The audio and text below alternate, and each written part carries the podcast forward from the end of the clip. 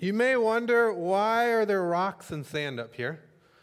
Well, today we're talking about what it means to have a solid foundation. And it, we're looking at a passage in Matthew chapter 7 that probably most of you have looked at in your life.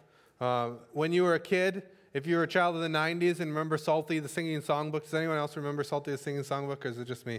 All right, I got, I got some Salty friends. Um, so he, he came up with a song about how the I won't sing it because you'll probably all leave because uh, there's a reason why Mike's the worship pastor and not me.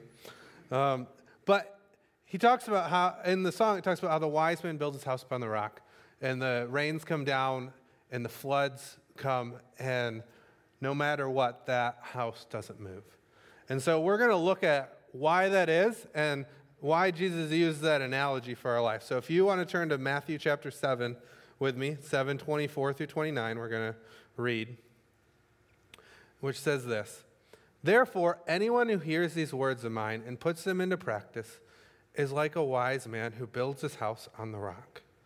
The rains come down, the streams rose, the wind blew and beat against that house, yet it did not fall, because it had a foundation on the rock.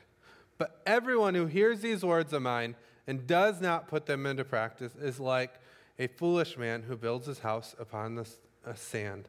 The rains come down, and the streams rose, and the wind blew and beat against that house, and it fell with a great crash. Then, when Jesus had finished saying these things, the crowds were amazed at his teaching, because he taught with one who had authority, not as the teachers of the law. And so Jesus is using this as an analogy. Um, I didn't know until a couple years ago that I think all of us have heard this story about the wise man building his house upon the rock and the foolish man building his house upon the sand. But what Jesus is talking about here is this is the end of the Sermon on the Mount. So, Sermon on the Mount is Matthew 5, 6, and 7. And so Jesus goes and says, Hey, if you hear what I just said, uh, Sermon on the Mount is known as the greatest sermon ever told. And it's because it's all we have, it's the only sermon we have all the notes of Jesus' sermon. And if you go back to the Sermon on the Mount and you do everything that Jesus talks about here, um, wow, my voice just cracked.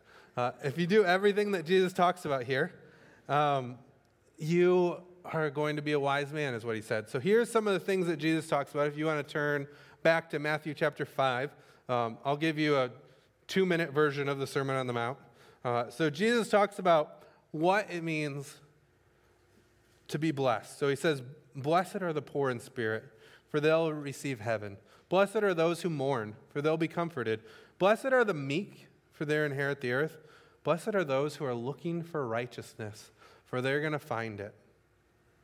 Blessed are those who show mercy, for they will be shown mercy. Blessed are the pure in heart, for they will see God. Blessed are the peacemakers, for they will become sons and daughters of God. Blessed are those who are persecuted for righteousness, for they will receive the kingdom of heaven. Um, Jesus goes on to talk about how you and I are called to be the salt and light of the world, how you and I, as Christians, are called to be different than the rest of the world. And then he is speaking primarily to the Pharisees in the next part of the Sermon on the Mount, where he talks about how we're called to go above and beyond the law. So if the law says, things like don't murder, which we can all agree is, is a good thing, is a good law to have. Uh, Jesus says, don't be angry at anyone, um, and out of your anger, that is like murder. He says, uh, as the law says, don't commit adultery.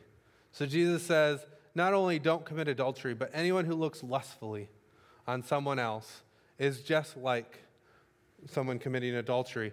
Jesus goes on to, goes on to talk about how you're not supposed to divorce. So in, in that culture, says the law says you can permit a certificate of divorce, and if you permit a certificate of divorce, then um, you're good. But Jesus is like, don't divorce unless for marital unfaithfulness. Uh, he says in the law, it talks about doing oaths, giving oaths to the Lord. Um, and Jesus says, don't even worry about oaths. Just let your yes be yes and your no be no. And if you do that, you're going to be good. Um, he talks about how when we, in the Sermon on the Mount, talks about when someone wrongs us, instead of uh, giving them back what they did to you, he talks about turning the other cheek. And how all of these things are so countercultural to the culture of the first century, um, first century, and the culture of the 21st century. These are all totally countercultural to what we expect. He talks about loving your enemies, giving to those in need, praying, fasting. Talks about storing up treasures in heaven. Uh, and one of the things that really gets to me, and uh, Leslie uh, said it in her prayer, talks about not worrying, about how when we worry, it's a lack of faith in the Lord. Talks about not judging. Talks about looking for God. And Jesus, in the Sermon on the Mount, is trying to bring in the kingdom of the Lord. And so, a wise person, what Jesus is saying, is a wise person hears these things and does it. And a foolish person hears these things and just says, Yeah, yeah, that's good advice, and then doesn't do anything about it. All of us who've been parents, um, have had their kids, told their kids to do something, they've been like, yeah, yeah, I'll do it, and then not have it happen. And so all of us have seen that. Um, and that's what Jesus is saying is the foolish person. If you hear God's word and you don't do anything about it. Um, I've got a friend of mine, most of you probably know him, Chris Hawbaker, um, is a wise person. Uh, and Jesus would say he's a wise person. He built his house uh, with I beams instead of wood. He welded it all together. Um, and then the walls, uh, Jesse came up to me after first service and said, the walls are actually all made of concrete. And so a hurricane could come and his house wouldn't be destroyed. Um, and Jesus is saying, the wise person has a firm foundation in me. The wise person foundation is built on a rock, something that is not easily broken. The foolish person foundation is built on sand. Uh, I've got a picture here of a guy who built his house a, out of a sandcastle. So the guy actually lives underneath the sandcastle in an uh, eight by eight room. And uh, there's a video that goes along with this. And the video talks about how anytime it rains, anytime it thunderstorms, his house is ruined. And uh, he might be smart because he gets to live his house, he gets to live on the beach for free. Uh, but he also, every time it rains, has to rebuild his house. So um, maybe not, maybe not super smart. So, what does a foolish person look like? A foolish person looks like someone who, A, Jesus mentions it clearly right here. He says, foolish person is a person who hears the word of God and does nothing about it. Does absolutely nothing about it. Just hears it, goes in one ear and out the other. But we can learn also from this, and when it talks about going above the law, the foolish person doesn't try and get righteousness with God by their own good works. The foolish person, like what the Pharisees would do, is they would try and live their life perfectly and gain their righteousness with God by their own merit or by their own good works. Whereas Jesus says, hey, the, the wise person, someone who has a relationship with me, and because of that, is able to gain righteousness with God. The, the wise person is a person who doesn't live for themselves. I have um, never met anyone happy who lives for themselves. Um, you look at, bi- there's billionaires out there that are miserable, um, which it's kind of counterculture, totally counterculture for us, for us to call a billionaire a foolish person. But there's billionaires out there that live for themselves and die miserable. I, uh, I read a story about um, Commodore Vanderbilt uh, recently, and um, he's the guy that Vanderbilt University was founded after, had a railroad and shipping empire. Um, at one point was the richest person in the world and was just absolutely miserable was just absolutely miserable because he's just living for the next big thing. So if you're you're a foolish person if you're if you're living for the next thing, if you're placing your faith and your foundation of your life on hey, the next business deal, on how do people like me, on things that can end in an instant, then you're building your house, Jesus is saying, on not a solid foundation. You're building your house on the sand. And it, but if you're in turn building your house, building your life on a solid foundation on who Jesus is, on the fact that Jesus is the one you're supposed to please, on the fact that you're loved just because you're a child of God, on trying to look for others in front of yourself, then you're going to be a wise person and you're building your house on things, you're building your life on things that aren't easily to wash away. Um, God, Jesus talks about here how we are called to bring in his kingdom, his kingdom here on earth. So if you look in the Sermon on the Mount, um, very famous part of the Sermon on the Mount, Matthew 6, uh, Matthew 6, 10, Jesus talks about this. He talks about how you and I are called to bring in the kingdom of God here. Now, many of us, oh, we'll get to that in just a second. So many of us don't have any clue what it looks like to live in a kingdom. Many of us, we've grown up here in America, and 242 years ago, if my math is right, we left a kingdom. We left a kingdom that was fallible. We left a kingdom with a sinful king. We left a kingdom that had borders. But Jesus is inviting us to be part of a kingdom without borders, to be part of a kingdom that encompasses the whole earth, to be part of a kingdom that the kingdoms here in America, the kingdoms in um, China, the kingdoms in the Dominican Republic, the kingdoms wherever, wherever people that are following Jesus is, his kingdom is. And here is the sign what God calls, wants his kingdom here. So if you read in the Lord's Prayer, 610, it says this Your kingdom come, your will be done on earth as it is in heaven. Is what Jesus talks about how his kingdom coming here. Your will be done on earth as it is in heaven. Now, we can clearly see that God's will is done here. So you look at even the book of Job, back in the Old Testament. Job, the devil has to ask God, hey, can I have permission to sift through Job? Can I have permission to tempt Job? And God has to say, yes, you can have permission to tempt Job. But what Jesus says here is, I want your will to be done on earth as it is in heaven. And you look at how is God's will done differently in heaven than it is here on earth. Well, in heaven, the angels 24 hours a day are sitting are sit around the throne worshiping, the God, worshiping God. Versus here on earth, many of us, mo, many people here on earth, mo, most of our days are not living for God, they're living for ourselves. Much of our days if we spend 24 hours a day trying to worship the Lord, then we're building a foundation here and not here. Now, that doesn't mean that 24 hours a day you have to be singing. Um, as much as some people might like that, um, I would have a really hard time with that. But what you're supposed to do is 24 hours a day is in everything you do, try and point it towards the Lord. Um, and that is bringing your kingdom here. So, so the angels, 24 hours a day, no matter what they're doing, they're trying to bring glory to the Lord. Um, and that's why Jesus says, Your kingdom come, on, and your will be done on earth as it is in heaven. And in heaven, 24 hours a day, the angels are trying to glorify the Lord. And so Jesus is saying, Your followers, no matter what they do, are called to try and glorify the Lord.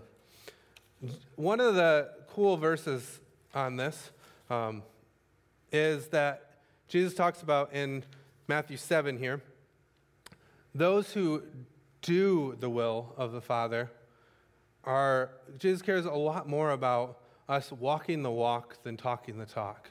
You see, it's really, really easy to, to walk the, to talk the talk. It's really easy to say, yeah, this stuff's good. I believe everything that's, that Jesus is talking about in the Sermon on that is super, super easy for us. What's hard is putting that into practice. What's hard is putting into practice what Jesus is, is saying and actually do it. Um, so I look at some people that in my life, or some people that I've read about, some people that I know who put the Word of God into practice, who's a, who actually said, hey, I'm going to go out and do this. Uh, last week, Steve and Sheila Harrigan were up here. Um, it's probably out of their comfort zone to go hang out with Muslim people. But Lord's called them to do that. So they go ahead and go out and do that. They go hang out with, uh, out with Muslim people. Um, Ben and Lana Sprunger, I know, probably out of Lana's comfort zone to start a house uh, up in Monroe and let a bunch of middle school and high school kids run around in it. Um, probably out of, out of their comfort zone, but they go ahead and do that. Um, Gabe and Krista probably was initially out of their comfort zone to go to another country, uh, to a language they didn't understand, and live there, but God called them to do it. God called them to walk the walk, and so they do it. Maybe for some of you, it might be out of your comfort zone, um, eh, but maybe God's calling you to go love that neighbor who just drives you nuts. Maybe He's calling you to hang out with people at work who just are totally different than you. He's calling us to be doers of the word, not just hearers of the word. My great grandfather during World War II lived in, lived in the Netherlands, um, and he was in his 30s during World War II and had six kids. And he was a police officer in the um, Queen's Guard, is what it was called. And he had the opportunity he felt like he had the opportunity to just sit there, just live his life normally. The Germans, when they occupied the Netherlands, uh, because they were part of the Aryan race, they thought, hey, the Dutch people are good. We can, we can just kind of let them do their thing. Uh, but my great grandfather felt like, I need to do something different. And so he joined the Dutch resistance. And he would have um, Jews hiding in his attic. Um, and once a month or so, the German SS men would come and tour their house, and, but because of his position in the government, uh, in the Queen's uh, Guard, he would have the opportunity to know when they were coming. So he would, uh, he would either A, free the house, or get all the Jews out of the house because he'd know that they were coming, or B, he would um, be friends with some of the people that were going to tour the house. And so they'd be like, oh, he's good, and uh, just tour the parlor and, uh, and then leave. Um, and what my great grandfather would do is he would take people, Jewish men, and he would put on an old police coat with them, and they'd go on patrol. And, but it would be a night that he wouldn't actually be working because they'd have a curfew, and he would just bring them to the next safe house. And he had a nervous breakdown because of this, uh, because he felt like he was gonna, he never knew when he was gonna get caught. But the Lord called him to do something different. The Lord called him to step out of his comfort zone and do something different. Uh, Dietrich Bonhoeffer was also around in World War II, and the Lord called him to do something a little bit different. The Lord, he was a German man uh, of a very aristocratic influence, fa- influence family, very wealthy family, and uh, his family, because he had spoke up against Nazism from the start, uh, he was a religious theologian and said, hey, the Nazi government was taking over the church and said, hey, this cannot happen. And he actually ended up starting his own church and got on the Nazis' radar, and they didn't like him because he spoke against them. And so his family got him away to um, America right before, it was like a couple weeks before Germany invaded Poland. His family got him away to America. Uh, he was there for two weeks and said, I need to not hide out here in safety. I need to leave and go back to, go back to Germany. And he ended up giving his life because he was not just a hearer of the word, but a doer of the word. And so I encourage you guys to, that we are called to have our foundation on Jesus Christ and not on stuff. We're called to have our foundation on Jesus and build our life on Jesus. And so our foundation isn't sand, but rocks. The next thing that I, I want to talk to you guys about is how God's call, called all of us that it's not about us. Life, we weren't placed on earth here to make ourselves happy.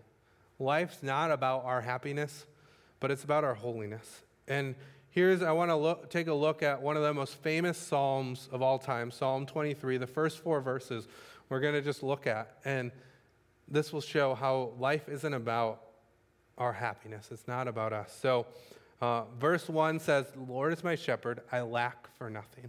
So this sounds like, hey, life's about us. I like to lack for nothing. Uh, and God likes to provide for us and make sure we lack for nothing. He makes us lie down in green pastures. He leads us beside quiet waters. Who doesn't want to be in green pastures? Who doesn't want to be around quiet waters? He refreshes my soul. He guides me along the right path. But why does he guide me along the right path? It's for his namesake, not for my own namesake. And so, what does it mean that God does these things for his namesake? God does things and puts things in our lives for us to point other people towards him. God blesses us for us to be a blessing for, to other people. God wants us to place our foundation on him and on His laws and on what He's done in our life. Um, it goes a little further, this verse, and says, Even though I walk through the darkest valleys, I shall fear no evil, for you are with me. Your rod and your staff, they comfort me. And so Jesus is saying, if your rock here, if your rock, David's saying, is placed on Jesus, it doesn't matter what happens if your if your foundation is a solid foundation it doesn't matter what if you walk through the darkest of valleys god is going to be with with you he's going to be there for you no matter what happens but your foundation has to be on the lord it can't be on yourself or on your own wantings it can't be on the things that you desire but has to be on the things that the Lord desires. If my foundation is on the Lord, you can do things joyfully that you might not otherwise want to do. If your focus is on making God's name, name great, then it doesn't matter what is happening in your life. It doesn't matter what trial you go through. It doesn't matter what hardship you're going through if your focus eye is on how can I use this to make God's name great, then that is your solid foundation. All those other things will be added. Jesus talks about how do you sum up the, the, the commandments. And Jesus says, Love the Lord your God with all your heart, with all your soul, and with all your mind, and with all your strength, and love your neighbor as yourself. If you do those two things, then everything else will be added. If you do those two things, then you're going to be building your life on such a solid foundation that it's not going to matter. You see, much of us here in America are focused on our happiness for the next 20 years, or some of us the next 20 minutes are focused on what's, what's going to be our happiness for the next 20 minutes, 20 years. It's why America's racked up so much credit card debt. It's why we've racked up so many loans.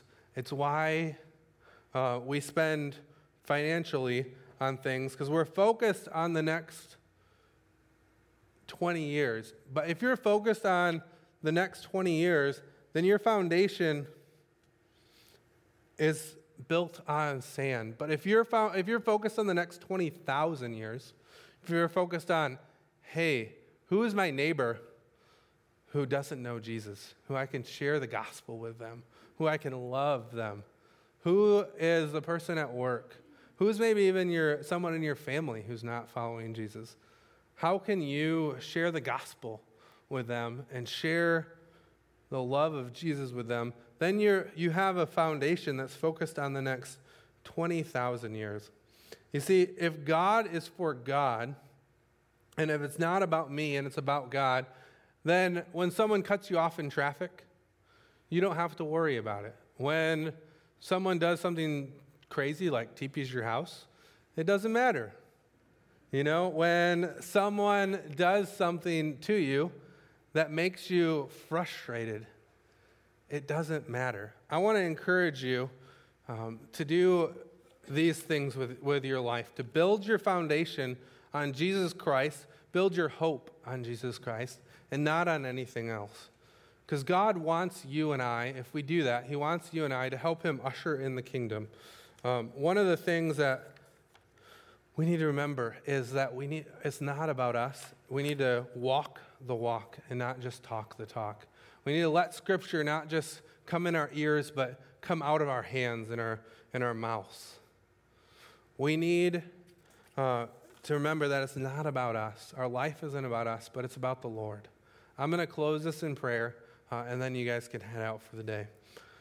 Lord God, we thank you so much that you have given us the ability to put you in the center of our life, to, to have you as our solid foundation, as the rock for which we stand, Lord God. I pray um, that as we go out today and as we go out this week, Lord God, that we can think about how can we make you the foundation of every part of our life.